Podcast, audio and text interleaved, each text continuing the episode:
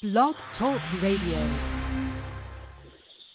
All right. Hello and welcome to a special Screen Picks podcast. I'm your host, Phil Wallace, in our Screen Picks studios in Los Angeles. We are going to break down every single one of the 23 Academy Awards. This is a must listen to if you want to win your Oscar pool. Uh, I'm your host, Phil Wallace. As I said, we are joined in Burbank, California by Kit Bowen. Kit, how are you doing? I'm good. Great. We're also joined in Spokane, Washington by Joel Amos. Joel, how are you doing? I'm well. I'm well. Thank you very much. Great. And joining us in Burbank as well, we've got Andrew Payne. Andrew, how are you?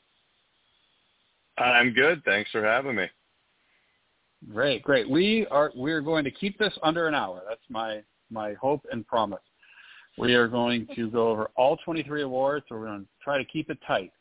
Um, so let's get right to it. We're just going to try to predict who we think will win. We're going to try to help our listeners win their Oscar pool, even the pool that we're all in. So giving away the secrets. Um, all right, first up, we'll start at the top and go all the way down. Best Picture nominees are American Fiction, Anatomy of a Fall, Barbie, The Holdovers, Killers of the Flower Moon, Maestro, Oppenheimer, um, Past Lives, Poor Things, Zone of Interest. All right, Oppenheimer has won every precursor. I think it's the biggest Best Picture favorite, dare I say, since La La Land. Is there any huh. chance Oppenheimer doesn't win this win. Oscar? I, that, that's why I mentioned it. any chance Oppenheimer uh, no. doesn't win? I don't Wow. see a world where that exists. Yeah. I was going to say it's the biggest is- Best Picture favorite since Saving Private Ryan. How Oh, there you go. again, again. But no, I mean, yeah, I agree. I'd be, I'd be incredibly shocked if it lost. I mean, the fact is, you've got uh, it's won every precursor. I mean, we we don't know if it won the Producers Guild tonight, but it, it probably will. It's won every precursor. You've got big budget, big big box office, generational filmmaker talent. Every you know World War II film, you know everything's kind of lined up for it. It, it deserves to win probably. Uh, the fact that like the holdovers could win, I just don't see it. So, all right, let's move on. Uh, best director. Uh, n- nominees here: Justine Triet for Anatomy of a Fall, Martin Scorsese for Killers of the Flower Moon, Christopher Nolan for Oppenheimer, Yorgos Lanthimos for Poor Things, Jonathan Glazer for Zone of Interest. I would say the only thing that's even more of a lock than Best Picture is Christopher Nolan for Best Director. Does anyone disagree? No. No, it is his time. All right. Yes. Um, I, I don't, I'm going to go on a limb. Best filmmaker of the 21st century? Uh, I don't know. I don't mean to get off topic too much, but Yeah. I mean, I it's- would I say mean, if you're there. thinking about both quality, like quality, appeal, and box office, I, I just I don't think anybody touches him. Um, he's like the 21st Is he- century Spielberg. Oh, granted, Spielberg. Yeah, essentially. He's essentially, like- but you know, he's like on that Spielberg, James Cameron, Robert Zemeckis, like kind of that track. But like, yeah, well, I don't know, his- is he better name- than Paul Thomas Anderson? Like, I, I don't know. But I mean, in terms of like Yeah. Being just like, but Paul Thomas Anderson's movies don't all make a billion dollars. So I would say that in no, terms of blockbuster right. Yeah. filmmaking, without question. Well, I mean, he's got an incredible cast that he works with, amazing ensembles. Everybody wants to work with him, but I don't think that's even it. I think what, what the big draw is, I think he's one of those rare directors that can open a movie on his name alone or her name. Right. yeah, And there aren't yeah. many of Very those few in the people 21st can do that century. anymore. Very few people can Yeah. do that anymore. Um, all right, let's move on. And now here's where I think it starts to get interesting for your pool, uh, for our pool. Best Actor. Uh, the nominees here, Bradley Cooper for Maestro, Colman Domingo for Rustin, Paul Giamatti for The Holdovers, Cillian Murphy for Oppenheimer, Jeffrey Wright for American Fiction. I think the odds makers were kind of leading Giamatti, but Murphy just won the, the BAFTA and the SAG. And with those two, I believe Cillian Murphy is now the clear front runner for this award. I, I certainly wouldn't count out Paul Giamatti, and I think Bradley Cooper at one point was the favorite for this award. But um, Kit, I'll start with you. What do you think Best Actor? Well, like I said, I, I was kind of waiting to see what happened with the SAGs, and since they went with Cillian, I'm I'm now leaning more towards him. I mean, I thought maybe Giamatti. I think he's the only other person who who could you know rival Cillian at this point. It's, it's really between the two of them. And I thought maybe they might go with Giamatti because you know a career career kind of award, but seems to me they're going with with more of the. I mean, not to say that the performance that Giamatti gave in the holdover, holdovers wasn't fantastic, but I don't. In my opinion, I don't think that's his best one. Um, yeah. But Cillian, but Cillian did such a beautiful job, so I think I think they're going with uh, with merit on this one. So yeah, I'm I'm leaning towards Cillian. When, when you think of the great Paul Giamatti performances, this might be like third or fourth best. When you think of, I mean, not to say yeah. Cillian Murphy has as many great performances, but this is his signature performance of his lifetime. Yes. Um, yes. for sure. Um, but uh, yeah, uh, Joel, what do you think? Best actor, who's your money on? Well, I'm, if I'm putting my hard-earned money, yeah, I'd bet I'd bet Cillian. Um, I, I think uh, the movie doesn't, well, honestly, doesn't work without his performance, and I think Nolan knew it, and that's why he kind of wrote it with him in mind, even though he says he doesn't like to do that.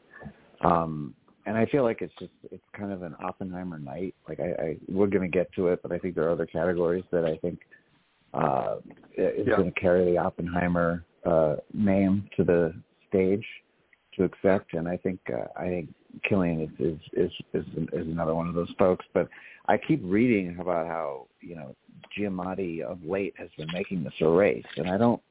I mean, I love him in this movie. I love him in general, but I, uh, I, uh, and interesting enough, they filmed the movie at my boarding school. Um, so I didn't know that when I watched it, and I was like, "Whoa, I'm having oh, which one was that? here." Uh, uh, Northfield, Mount Hermon, uh, in northern Massachusetts, okay. and um, I know they filmed it anyway, at five boarding schools. Yeah, one of them was Northfield, and uh, there's just several scenes where I was like, "Whoa, deja vu." Um, but uh, I just, yeah, I just think it it's Oppenheimer's night on on many many levels. Um, well, my point was that I keep reading about Giamatti as making this a race, but I don't see the evidence. Like he didn't win the SAG, he didn't win the BAFTA. Like I'm I'm wondering what these quote unquote experts are are citing in mm-hmm. saying that Giamatti's making a charge. I just I don't see it. Yeah. Yeah. Giamatti won the Globe, but but so did Murphy because remember Giamatti won it for musical or comedy. Right. Not that I'd even call the holdovers a comedy. And then no. Giamatti did win the, the Critics' Choice, but that's you know that's not the same voting block. So, um, Andrew, Andrew, what do you think? Yeah, I think to me the SAG kind of cemented it. Like I actually thought Giamatti right. was going to win the SAG um, mm-hmm. because he has been running yeah. like a very good campaign. I think it all kind of kicked off with the, the Golden Globe at the In and Out Burger that everyone was like, "Oh yeah, we love Paul Giamatti." Um, so he's like been making the rounds, and I think he's been doing a good job. But it's it's not only the SAG; it's also the fact that Oppenheimer won the SAG Ensemble, which I was kind of surprised about because right. it's like, you know, th- there's a couple great performances in it, but it's not like one of those top to bottom like, oh, it's an acting movie, which tends to win that award. Um, so the fact that like that voting body is really like in love with Oppenheimer, it feels like it, it just seems like it's going to be Cillian Murphy's night. I mean, it does remind me like there's been some good races the last couple years, like uh, Birdman, uh, Michael Keaton when he Yeah. lost to uh, uh, Theory of Everything, um, and then Right, right. like the whale last year versus Elvis. Like this feels kind of like that, Yeah. but I feel like I feel like Cillian Murphy is a s- more solid favorite than those other years. Yeah, I, I have to say these. This is yeah a powerhouse category this year. There have been some years lately where Best Actor hasn't been as good, but you know, Right. uh, Jeffrey Wright I thought was fantastic in American Fiction. Uh, Bradley Cooper I thought was great in Maestro, even though I didn't like the movie. Um, so there, there's a lot of great performances here. I've I've heard Colman Domingo was great, but I didn't actually see Rustin. So Uh, but I'm with you guys. I think w- with the SAG award win, you have to go with Cillian Murphy at this point. So Yeah. um, all right, let's move on. Best actress, which I think will ultimately kind of decide a lot of pools. Um, Right. because I, I felt like the um, I felt like the odds were kind of leaning Emma Stone for Poor Things. By the way, the nominees here: Annette Bening for Nyad, uh, Lily Gladstone for Killers of the Flower Moon, Sandra Huller for Anatomy of the Fall, Anatomy of the Fall, Carey Mulligan for uh, Maestro, and then Emma Stone for Poor Things. So I felt like the odds were kind of leaning Poor Things, Emma Stone. Then she goes out and wins the BAFTA as an American you know, which which I thought really really helped her because when an American wins a BAFTA, I think I think that that shows you can win with the international audience. Um, Right. and then all of a sudden, you have Lily Gladstone last night winning the SAG for Killers of the Flower Moon, and I'm going to throw another wrench in all this, which is uh, Clayton Davis, our guy who's won, you know, been on our podcast before, won the pool before. He was writing that he was seeing all this late momentum around Sandra Huller, which was reminding him of uh, Anthony Hopkins for The Father a couple of years ago. So um, now I'm stumped, but uh, Andrew, I'll start with you. Best actress, what do you think? So I was surprised. I thought Sandra Huller would win the BAFTA.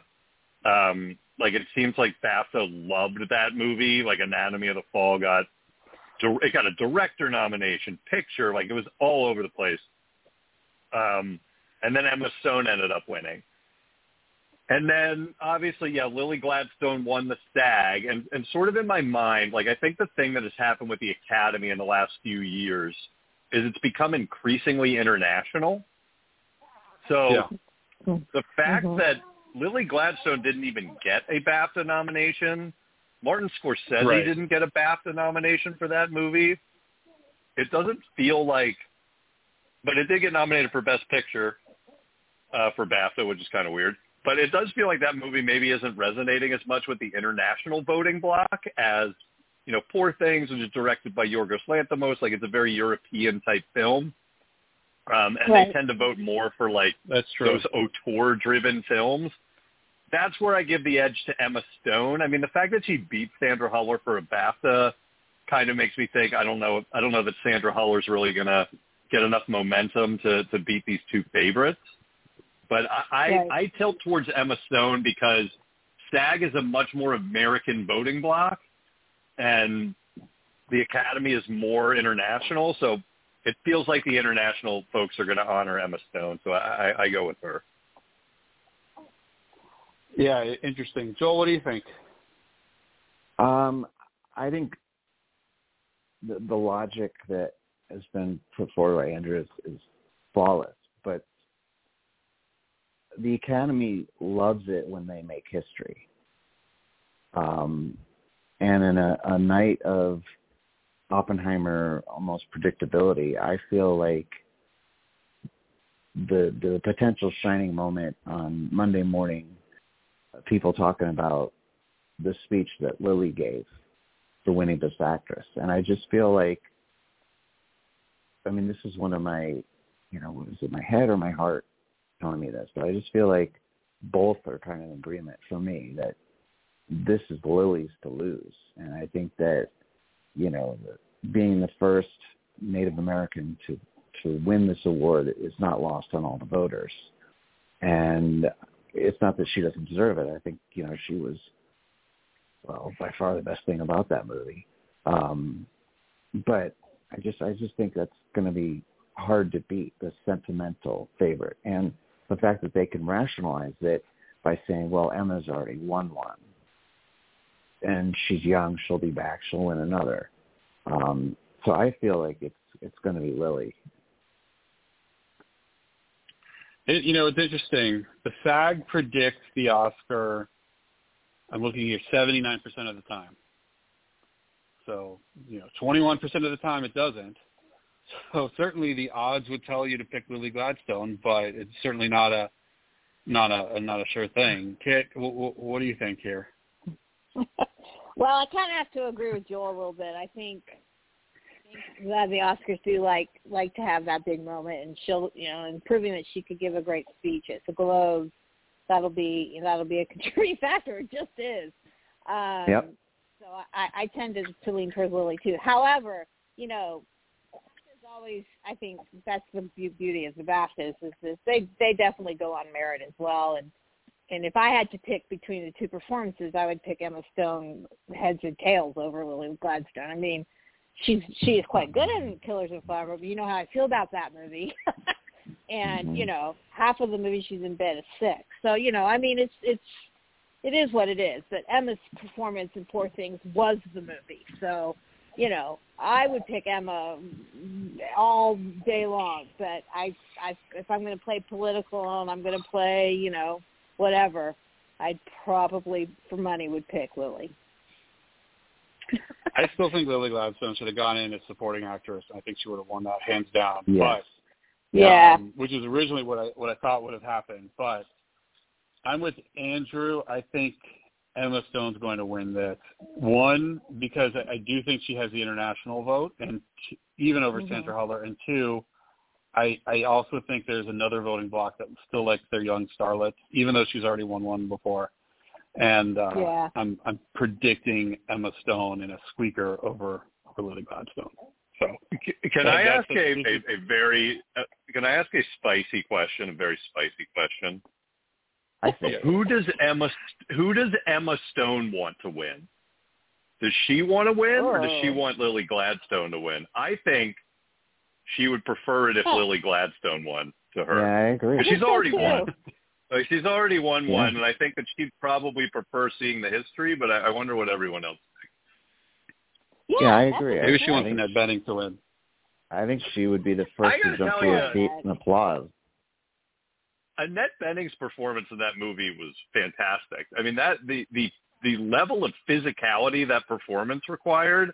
Like I think people forget about that with acting that like it's about what like your body is doing on screen as well and like what she had to do for that movie all the swimming and the exercising and then like the end when she gets out of the thing and like has to like you know act like her body is jelly like that was a great performance too i mean i think this is a this is a It stacked category this year Don't forget, Yeah, she's was 65 years old. yeah Um, Yeah, she's All right, we got she's, she's tour de force. Yeah. We got to pick up the pace a little bit. Best Supporting Actor.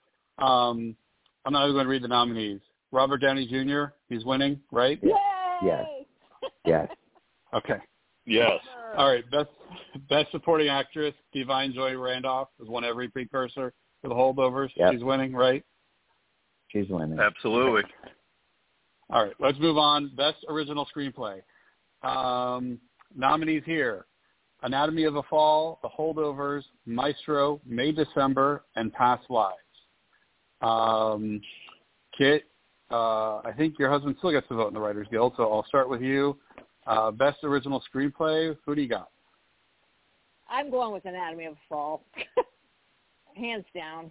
I mean, you're talking about Sandra Huller as a as as a you know performer. She was she was brilliant in this movie, and of course, she also had Zone of Interest on her side as well. But um, it was really the words she was saying. I mean, I just thought that was one of the most brilliant scripts I've I've had the pleasure of watching in a long time. So I, I'm on Anatomy of a Fall side. It is an interesting race. It seems like maybe a two-horse race between that and the holdovers. Andrew, what do you think? I, I think it's Anatomy of a Fall. I mean, it won the BAFTA in this category. It won the Golden Globe. Unfortunately, we don't know what's going to win the Writers Guild because the Writers Guild awards are for a month after the Oscars this year for some reason. Um, but yeah, it, it it feels like it has all the momentum. And, and like Kit was saying, I think that the voting block is going to want to award this movie. And like, I don't know that I buy into the Sandra Huller momentum. And this seems like a, a Right. very obvious place to, to award this movie. Yeah. Yeah. Yeah, I tend to lean your direction. Joel, what do you think? Yeah, I, I basically I would have said the same thing that Andrew just said. I mean, this is the perfect place to honor that movie and feel safe that you can go to bed, that you did the right thing, that that movie did go home with an Oscar. All right. It's also a brilliant Um, script, best- guys. Well, yeah. Um, best adapted screenplay, you've got uh, American Fiction, Barbie, Oppenheimer, Poor Things, Zone of Interest.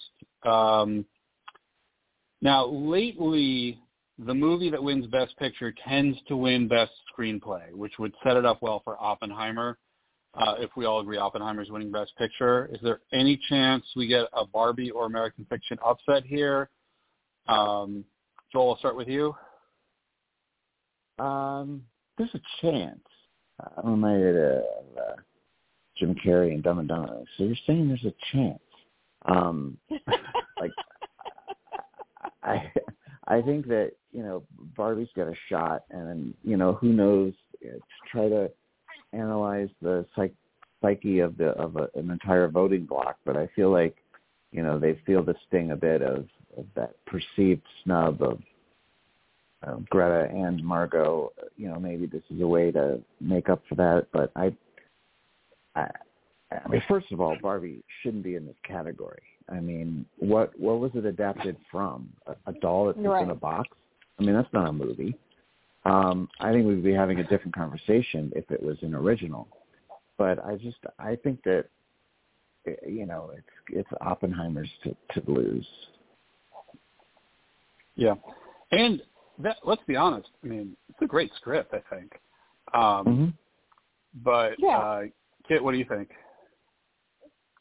Ugh, God. Um, yeah, it probably will be Oppenheimer, but don't don't be surprised, guys. Do not be surprised if Zone of Interest wins. I'm just putting Mm. it out there. Oh, Although I guess really? it probably will win foreign film too. I suppose it might be, you know, is right. It's it's nominated for foreign, right? Yeah. Or Yeah, yeah, that's probably. That's probably going to win. Yeah, but I'm just saying there is there is just an inkling of of that in my head just because of you know the subject matter and whatnot and how the Oscars always seem to award, award those kinds of films. So I mean, I I doubtful. I'd put my money on Oppenheimer, but I I just putting that out there. I wouldn't be surprised. Yeah. Andrew, Andrew, what do you think? I mean, if you're going to give American Fiction anything, this may be where it has a shot. Yeah. uh, I, It is I'm a not great really sure script. This to me of- breakthrough.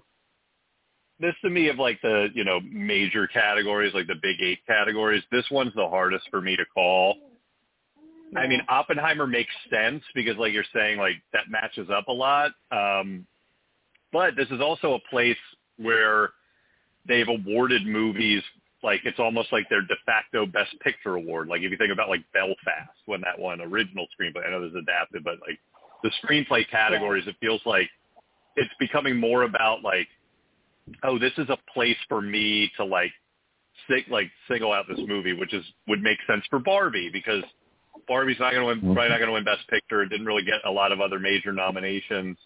Like that feels like a great place for it. But then American Fiction won the BAFTA in this category. So right. and again, that that is a that is a much more a Amer- I mean, it's, it's right in the title. I mean, that is an American Mm. movie, and for that to win the BAFTA, like that shows that like a lot of people are really uh, respectful of that screenplay. So I tend to lean American fiction. Um, we're not going to get the the sort of signal from from WGA to change my mind because their awards are a month later, but. I don't know. I feel like I'm going to change my mind a bunch of times on this. Maybe I'll ultimately go with Barbie or Oppenheimer, but right now I'm leaning towards American Fiction. All right. Well, uh, let's move on and talk about cinematography. Nominees here. Um, Maestro, Poor Things, Killers of the Flower Moon, Oppenheimer, and El Conde. Um, got to be Oppenheimer, right? Yeah. Yes. Okay. All right. That's settled. All right. Let's move on. Um, best original score. We've got uh, American Fiction, uh, Indiana Jones and the Dial of Destiny, John Williams, nomination for his, Why- he says why his not? final movie. Uh, is that an original score? I thought it was the same score from the other ones, but whatever. Uh, Killers of the Flower Moon, uh, Oppenheimer, Ludwig Göransson, and then Poor Things. Um, okay, John Williams is nominated in this category. say. I'm going to go out on a limb here. Yeah, Oppenheimer's Oppenheimer's going to win this, Ludwig Göransson. But I'm going to go out on a limb and say Ludwig Göransson is the next John Williams. How about that? Um, Yeah. Okay. I wouldn't disagree though that Look at that. Oppenheimer's going to win. I, I mean, I, Oh, it's yeah. won everything so far. I feel like it's definitely going to win. No. I'd love to see Killers Yeah. of the Flower Moon win. Ro- Robbie Robertson posthumous nomination uh, from the band. Oh, but yeah. I think it's going to be Oppenheimer. Yeah. I gotta say, when I left the theater the first time I saw it in the theaters, I think I saw it three times in the theaters. Um, that the, one of the first things that struck me is is was the score. I mean, I left the theater after Oppenheimer. and I Yeah. was like, wow, like that Oh, score was, was perfect. And it's the score really matches Oh, yeah. the movie so well too. Yes. Yes. Yes. All right. Um, move on. Best original song. Um, the Fire Inside from Flamin' Hot, Diane Warren. Uh, I'm Just Ken from Barbie with uh, Mark Ronson. Uh, it Never Went Away from American Symphony, Jon Batiste. Um, uh, I can't even pronounce the pronounce it right, but a song from my people from Killers of the Flower Moon, and then What Was I Made For from Barbie, Billie Eilish. Um, well, Billie Eilish won the Grammy for this song, if I'm not mistaken. Mhm. Um, Yeah. she's got she's going to win her second Oscar, what by age 23 or something? Is that it? Yep. Um, Yep. Yep. Anyone disagree there? No, and honestly, I talk about a, a, a musical aspect fitting its movie. I mean, that song I think really encapsulates the that entire song. movie. I don't like it. That's a hot I like take. I. I know. Sorry. I like I. What would you vote for? Kit, you vote for I'm Just Ken? Okay. Fine. Um, yeah. going on the list I have in front of me here. Best sound. All right, maybe we've got The Creator, Maestro, Mission Impossible, Dead Reckoning Part 1, which I thought was the most underrated movie of the year, maybe. Um, Yep. I don't know why people didn't see that as much. Um, Oppenheimer and Zone of Interest. Uh, best sound. Anyone want to take a pick? well, it has to Um, be Oppenheimer, right? yeah, I mean, I mean, I think Oppenheimer's the favorite, but I think Zone of Interest should win. I mean, the sound in that movie is almost a character unto itself. Yeah. Um, I haven't seen like like yet. the sound design in that movie is so important that I mean I think it's probably I'd go like 60-40 Oppenheimer, but like this could be one of the technical categories where it gets upset, and I think Zone of Interest could do Hmm. it. I didn't actually see Right, Zone 'cause of wait, Interest. so, so wait, are you like hearing all the horrors going on on the other side, basically? Yeah, exactly. Am I the only one who's seen this movie? Yeah, that's that, that's what's going on. yeah, I- yeah, like. I mean, I've. Jonathan Jonathan Glazer has described it as it's like two movies. It's the movie you see and the movie you hear. So like you don't see Oh, any God. of the atrocities being committed, but you hear them the whole time. Uh, so it's it's really interesting the way that they did the sound in it. Ugh. Um, so yeah, but then then Oppenheimer's more the just like full on technical sound achievement of of you know Right. everything. Uh, so yeah, I mean it's one of those things where it's like if this was back when it was best sound editing versus best sound mixing, I could see mixing going to Oppenheimer and editing going to um, Zone of Interest because they created all of those sounds for it. But since it's Right. combined, it's like it's like murkier to me. Good point. Yeah. Interesting. In- You know, I'm probably just going to go play it safe with Oppenheimer, but I, I can certainly see uh, certainly see the case for Zone of Interest. What's interesting is they always say Um, bullets are what wins, and Mission Impossible has the most bullets of any. Well, maybe Creator has the most bullets of any of these movies. But yeah, Um, but yeah, Yeah. I don't think one of I don't the know if you saw the movies are gonna win. creator. I don't know if I did. saw like the It was- Not. It was it was fine. bad.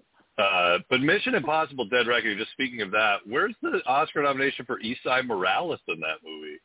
He was fantastic.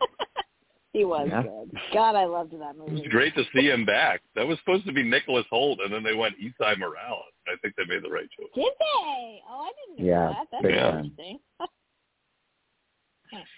All right, let's move on. Uh, best production design. This used to go to period pieces. It started going to more like war movies, action movies. So not, now, who knows?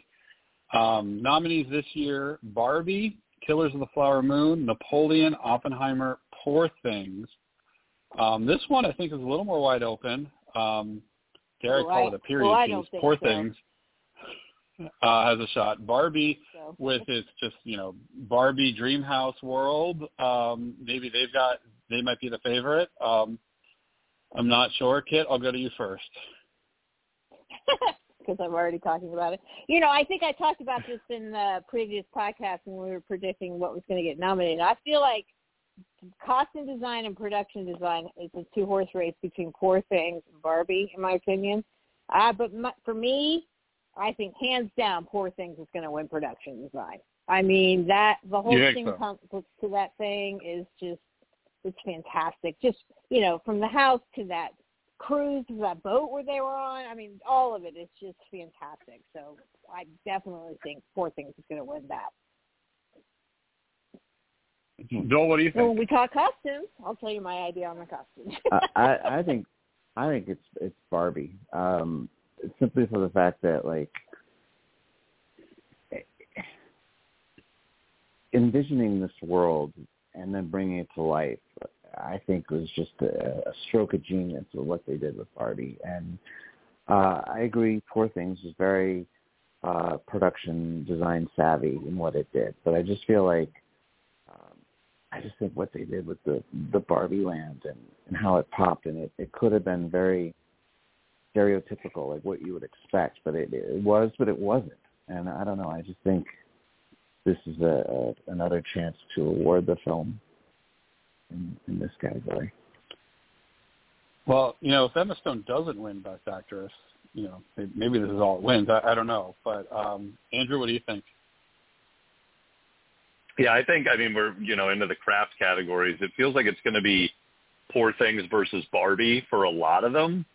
Uh, the Poor Things won the BAFTA, won the art, it beat Barbie in the Art Directors Guild for fantasy. So I think it has a major edge here. So I, I would I would stick with Poor Things here. You know, as clever as, as like the Barbie Dream House was, and then the Ken Mojo Dojo, what was it, Casa House or whatever the hell that thing was, it did just seem like a little fake. I mean, I know it was supposed to be fake too, but the the Poor Things world did seem a little bit more. Um, so- it seemed a little more impressive to me. I'd probably bet on Poor Things here, to be honest, but. Um, I, I I don't I don't think it's I don't think it's a shoe in by any means. Um, all right, Kit, you want to talk about costumes, so we'll go right to costume. Um, nominees here: Barbie, Killers of the Flower Moon, Napoleon, Oppenheimer, Poor Things. Um, Kit, I'll go right to you on costume. What do you think? well, that's the see, that's my thing. Now I think costumes in Barbie was just amazing. I mean, they not only had to, you know, just dress everybody up in the whole Barbie look and feel, but you had the weird Barbie. You had the each time they went to a different place to get from Barbie Land to the real world, they had to be in new costumes. I mean, they were just, it was so great and so many great costumes in that. Uh, and Poor Things had great costumes too, but um, you know, they were a little more esoteric and kind of, I don't know. I just feel like there was more effort and and and whatnot put into the clothes for Barbie than anything else, uh, as far as its aesthetics. So for me, Barbie's going to win costume. Yeah, you know, it used to be again, um, costume always went to period pieces as well, and then we started seeing a little more creativity in that category. Um, last year, actually, Wakanda Forever won, Cruella won, Black Panther won, uh, Mad Max won, Fury Road a few years ago. So we're seeing a little bit more more uniqueness here in in recent years. But um, Andrew, what do you think for for a costume? Yeah, again, it's Poor Things versus Barbie. They they actually split the costume to get Designers Guild awards because they were in Poor Things. I think was like period, and Barbie was more fantasy in that one. Poor Things won the BAFTA. Uh, I I, I kind of lean Barbie. Uh, I I just think that they're going to want to give it some of these things. So but yeah, I don't know. I mean, this is this is kind of fifty fifty for me. It's definitely between those two movies, though. Yeah. Yeah, Joel, uh, what do you think? I think. I mean, I don't. I don't think they show. Well, I guess they do show a little bit, but I think the, the, that that clip of just when Margot Robbie and Ryan Gosling are going from the Barbie world to the real world, and they have all those quick changes, and they're they're skiing and they're, whatever they're doing all these different things. I mean, the costumes that had to be created just for that 45 seconds uh, of film, uh, I think speaks volumes to why I think Barbie's going to win. Um, all Yeah. the costumes they had to create. I just I think, you know, if they had if they showed clips before each nominee for this category, they would just show that bit, and everyone would be like, yeah, okay, yeah, that's that's going to win. That's my thought. Yeah, I think it's going to be Barbie too. Also, just keep in mind that the nominee for Barbie is Jacqueline Durran, who uh, has won Oh yeah. three times. Sorry, she's won uh, before for Anna Karenina and Little Women, actually another Greta Gerwig movie, and then she's been nominated nine times um, before, mostly for period pieces. Actually, um, she's been nominated for uh, Pride and Prejudice, Atonement, Mr. Turner, Beauty and the Beast, Cyrano. Um, so Barbie's kind of actually kind of stepping out of her comfort zone if you think about it. Um, but uh, I think costumes really yeah, I, I think you got to go costume to Barbie. I'm with you there. So that that would be my pick. So all right, we go from then. costume to what's that? I said, okay then. Uh, we, we go from costume to makeup and hairstyling. Um, nominees here: Golda, um, the Golda Meir movie, Maestro, uh, Oppenheimer, Poor Things, and Society of the Snow. Did any of you guys see Society of the Snow? Yeah, I did. No. It's good. yeah, haunting. Uh, the Gold Gold Derby favorite is actually Maestro for that um, for the nose, for the Leonard Bernstein nose, I guess. Yep. But I don't know. I feel like there Yep. might be some backlash backlash to that. Um, uh, Kit, what do you think? Again, I'll go to you for makeup and hairstyling. Um, I'm leaning towards Maestro just because of the nose, and also, you know, I mean, they aged they aged him interestingly, you know, like kind of how Leonard aged, and you know, the- having so too many too much sun, you know, and the hair and everything. So, I feel like I feel like that's probably going to win for that. Yeah. Uh, Joel, what do you think for Yeah, makeup I think hairstyling? you know, there's if there's a, a film that's nominated that you know is a is such a, a transformative uh, thing that is really done in makeup and hairstyling, and I think that's Maestro, and I think that that's that's why it, I think it's going to win. Although I I just watched Golda the other night, and uh, I mean, in my household, Golda Meir was like goddess; she could do no wrong. So I was exposed to her a lot, and then when Helen Mirren came on and I just saw her, I just was like, wow, they really did an amazing job with her. But thing is, I don't really think many people saw it, so I, I think it's Mhm. definitely Maestro. Yeah, interestingly enough, the the man who's nominated for makeup um, and hairstyling for um, uh, Maestro is Kazu Hiro, who also won for Darkest Hour uh, for what he did Ah. with um, Gary Oldman in uh, in that movie, Mm. and then Bombshell. He, he won for that two years later, um, and now he's Oh, nominated again for, for Maestro. He was also nominated for Norbit. Remember that one? Oh, yeah. and uh, Cl- and Click, the uh, Adam Sandler movie. I didn't realize that got a makeup nomination back in the day. But Andrew, what do you think? I think it's going to be Poor Things. Uh, you know, I mean, Willem Dafoe's face in that for sure was was, True. was pretty incredible. Um, and you know, this is also makeup and hairstyling. If you think about what they did with Emma Stone's hair throughout it. Um, yeah, that's that's sort of that, that's where I am leaning here. Um, I'm kind of surprised that Barbie didn't get nominated in this category. Um, Hmm. uh, like I'm actually like really surprised by that. But uh, I think with that not there, yeah, I mean, you know, Oppenheimer some old people stuff like Maestro, whatever. I think they do all that stuff throughout the movie, but I, I think like Poor Things just has like kind of the most going on. So I'm gonna I'm gonna lean that way. Uh, I'm gonna go Maestro. I think you guys are right. So that'll that'll be the one Oscar it wins. Um, Mm. All right, let's move on. Uh, film editing nominees here: Anatomy of a Fall, The Holdovers, Killers of the Flower Moon, Oppenheimer, Poor Things. Okay, so one of my first rules of film editing is you can't win a film editing award if your movie's three and a half hours. Then what editing was there? So im- immediately, I don't see how Killers of the Flower Moon should be nominated. But Uh, I don't think there was Oppenheimer's any. three hours.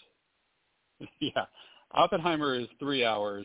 Um, but I got to say that movie moves. That movie, you never want to sit down. Um, although I know editing must be a big part of Anatomy of a Fall, you know, in, in unraveling that mystery. So maybe between those two, but I got to think, you know, there's usually a correlation between editing and picture, although that that hasn't always been the case in recent years. But I got to think Oppenheimer, right? Uh, Andrew, what do you think? Yeah. Yeah. Yeah, I mean, I think Oppenheimer, Anatomy of the Fall is definitely like the spoiler, like you mentioned that. But yeah, I mean, it's funny because you say like if a movie's three plus hours, it can't possibly win. But exactly what you said, like Oppenheimer is so is three hours and it is it feels like ninety minutes. It is so fast paced. I was actually watching Mhm. it with my wife uh, the other night. She hadn't seen it in the theater, and you know, like after the first hour, she's like, "I can't believe how fast this moves."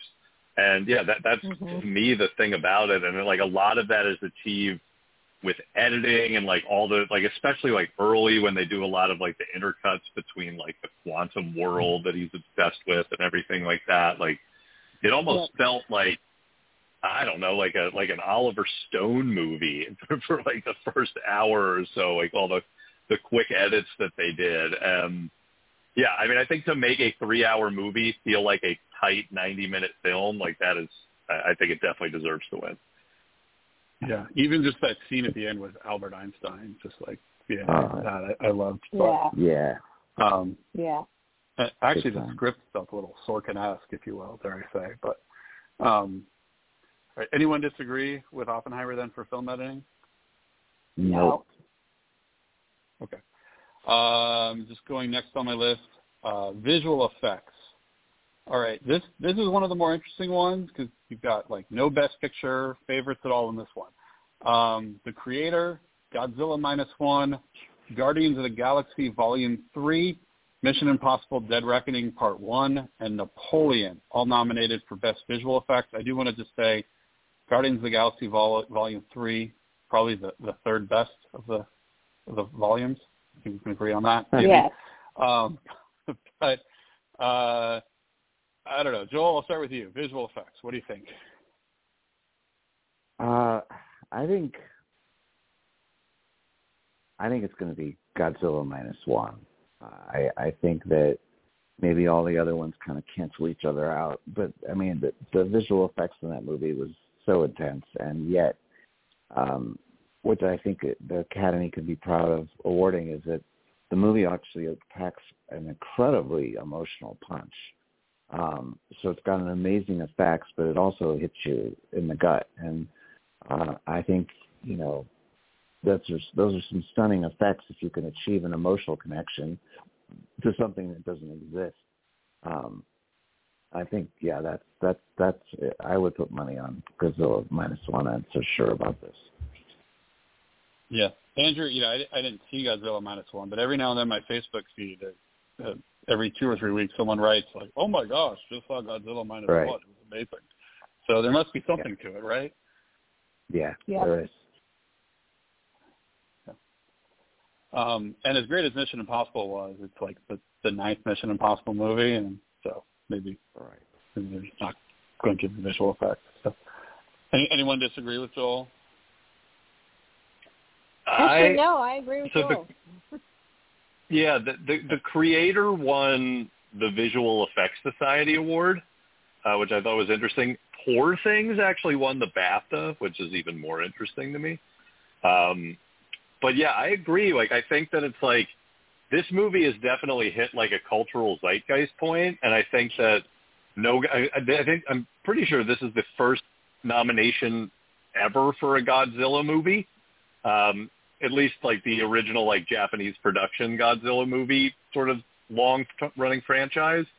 And I think it'd be great to for them to honor that here. So I Yeah, I, I yeah. give the edge to Godzilla, but I think it's either going to be that or the creator. Again, like I don't know that anyone saw the creator, so I don't I don't know. I don't think anyone saw the creator. so, um, and again, you used to have to see all these movies to, to vote in each category, but now you don't have to have seen any of them. So um, you can still vote in them. So, all right, let's move on and talk about best animated feature film. Uh, the nominees here are um, The Boy and the Heron, Elemental, Nimona, Robot Dreams, and Spider-Man Across the Spider-Verse. Um, it's got to be Spider-Man, right? Uh, Yeah. you would think, No, but no. I, I No. think it's No? the boy, the boy and the heron. The Boy and the I think Heron? the boy and the I think heron. it's the boy and the I- I heron. think- Yeah, I think that's your lock. So yeah, I mean the producers the the producers guild hasn't Yeah. come out yet, but Boy and the Heron's been winning everything in this category.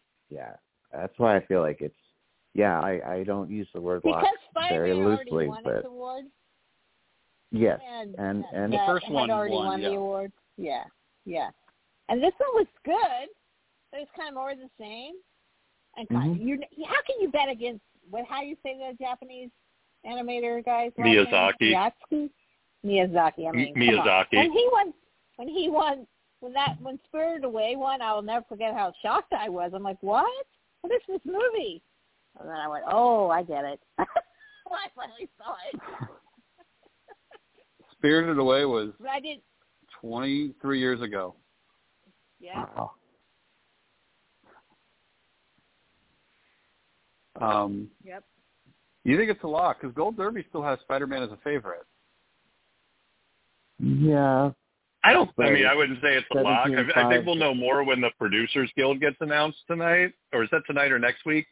Um, Tonight.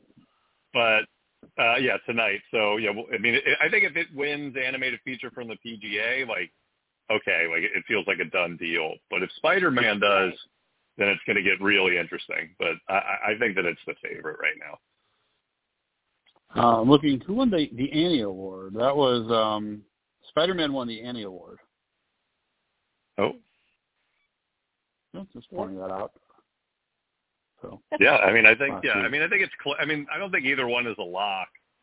Um, I'd say Boy and the Heron's a favorite, but uh, yeah, I think this is an interesting category. very. okay. All right. Well, we'll see. Maybe this will determine who wins the pool. Um, all right. Let's move on. Best International Feature Film. The nominees here from Italy, Lo Capitano.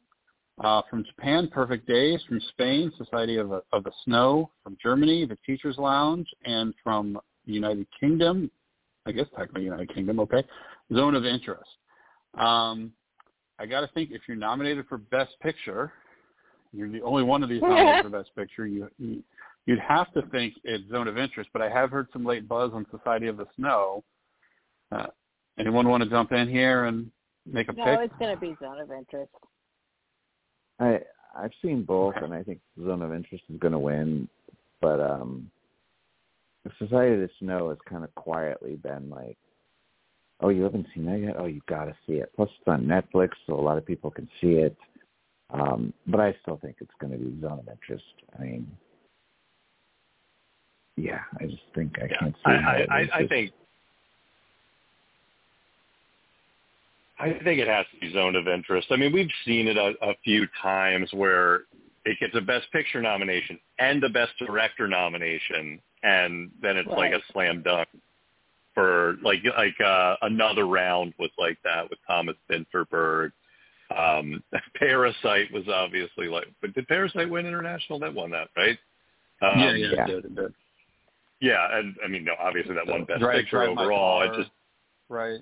Yeah, Drive My Japanese Car is movie. another one of those. Like, it's almost like they sort of like you know show their hand by the by the other nominations.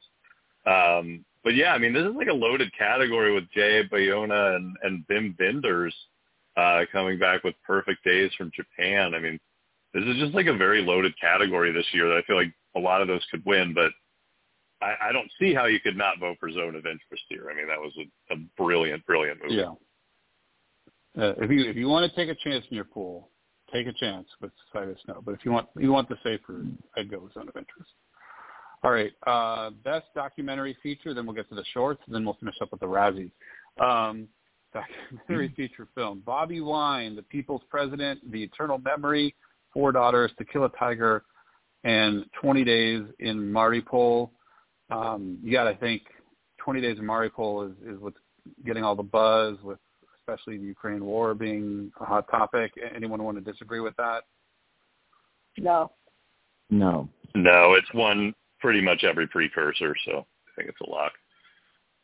Okay. Uh, let's go to documentary short subject.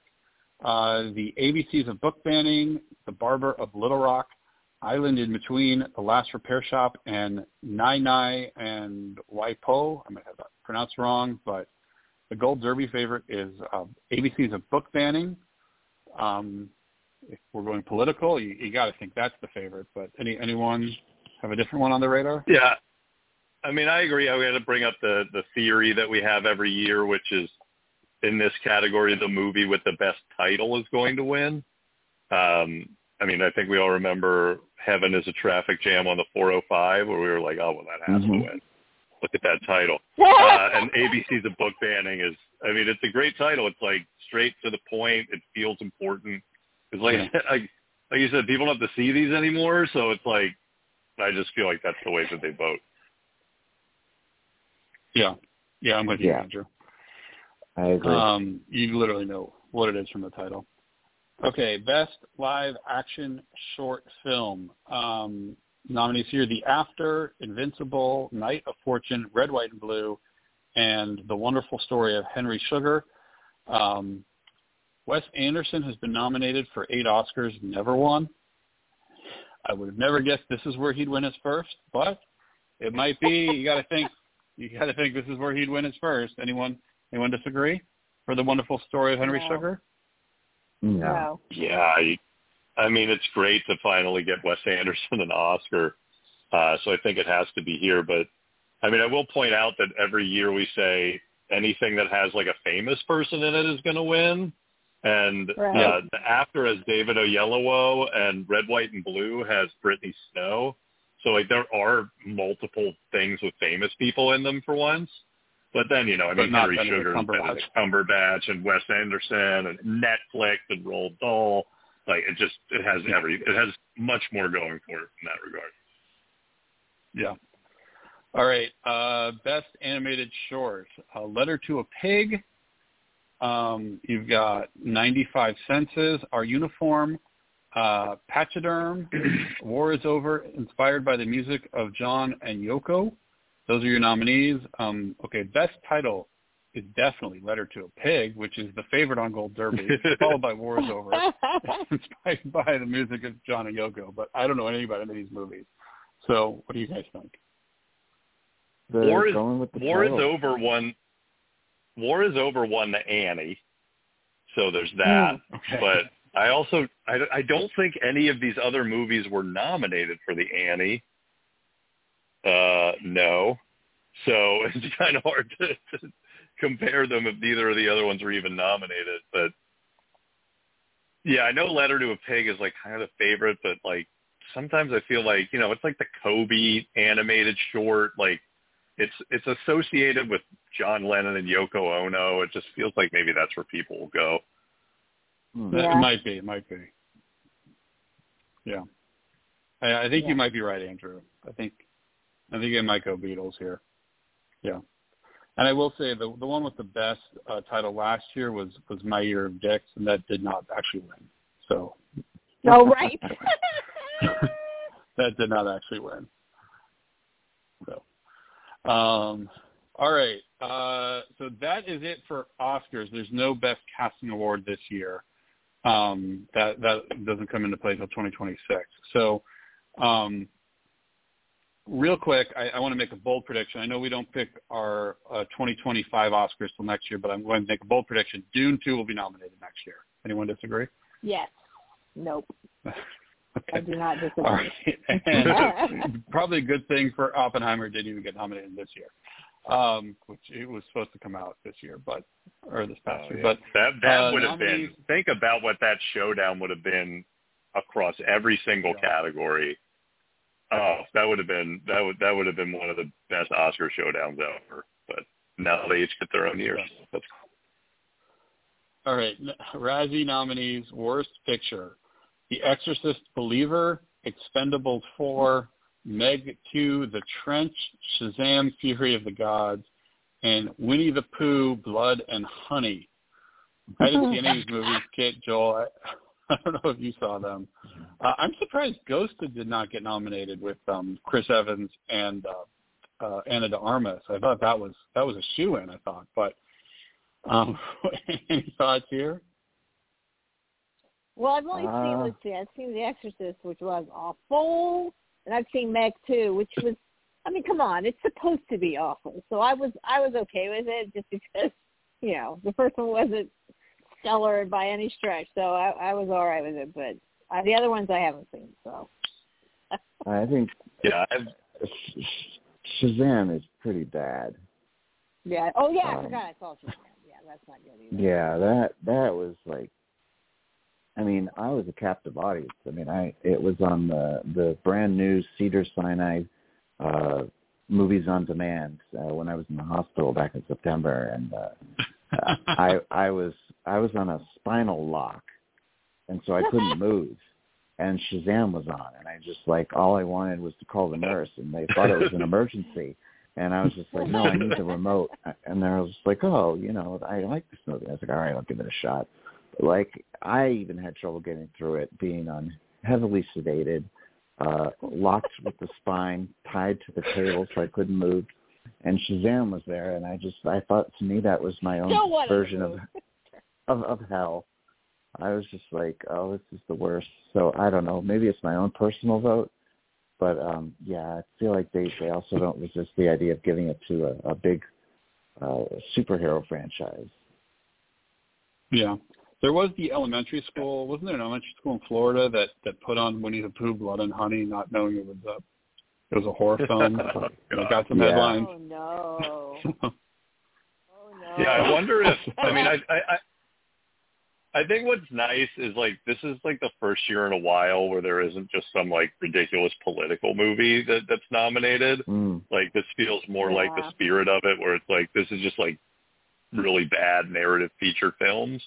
But like I wonder Right. if the sort of like Dinesh D'Souza um slot is going to start to be taken by these public domain IP horror movies that like like it's- Mhm. they've already said that there's going to be a a Mickey Mouse one this year. Like is is that going to be the new Right. crazy political movie is going to be replaced by the terrible public domain IP horror horror movie? Yeah. Well, I I do think Chris Evans and uh, Ana de Armas are both going to win Worst Actor and Actress for Ghosted. I, I think that'll happen. Um, Yeah, probably. but uh, um, you know, it's interesting. Jennifer Lopez is nominated for The Mother, and um, someone I heard this on a podcast. You know, The Mother, the number of people who watched that on Netflix. If you can look at the hours of people who listened to it, that was like more people, m- more hours reviewed of The Mother than of Barbie in the theater. It's amazing if you think about it. And Wow. um, you know, I don't know. I don't know anyone who actually watched The Mother personally, or no one told me they saw it. So um, it was fascinating when Netflix put out that so stat. So, um, all right. Any any other Razzie picks? I, I see here. Um, these aren't all that interesting, to be honest. Some of these Razzie nominations. Well, I like I like in that Jennifer Lopez category the fact that the great Helen Mirren is nominated, of course, for Shazam Yeah. too. Um, so again, I- I love I love Dame Helen, but I I would just give it to her because I think she knew how You horrible love the who? movie was. Helen Mirren. Yeah.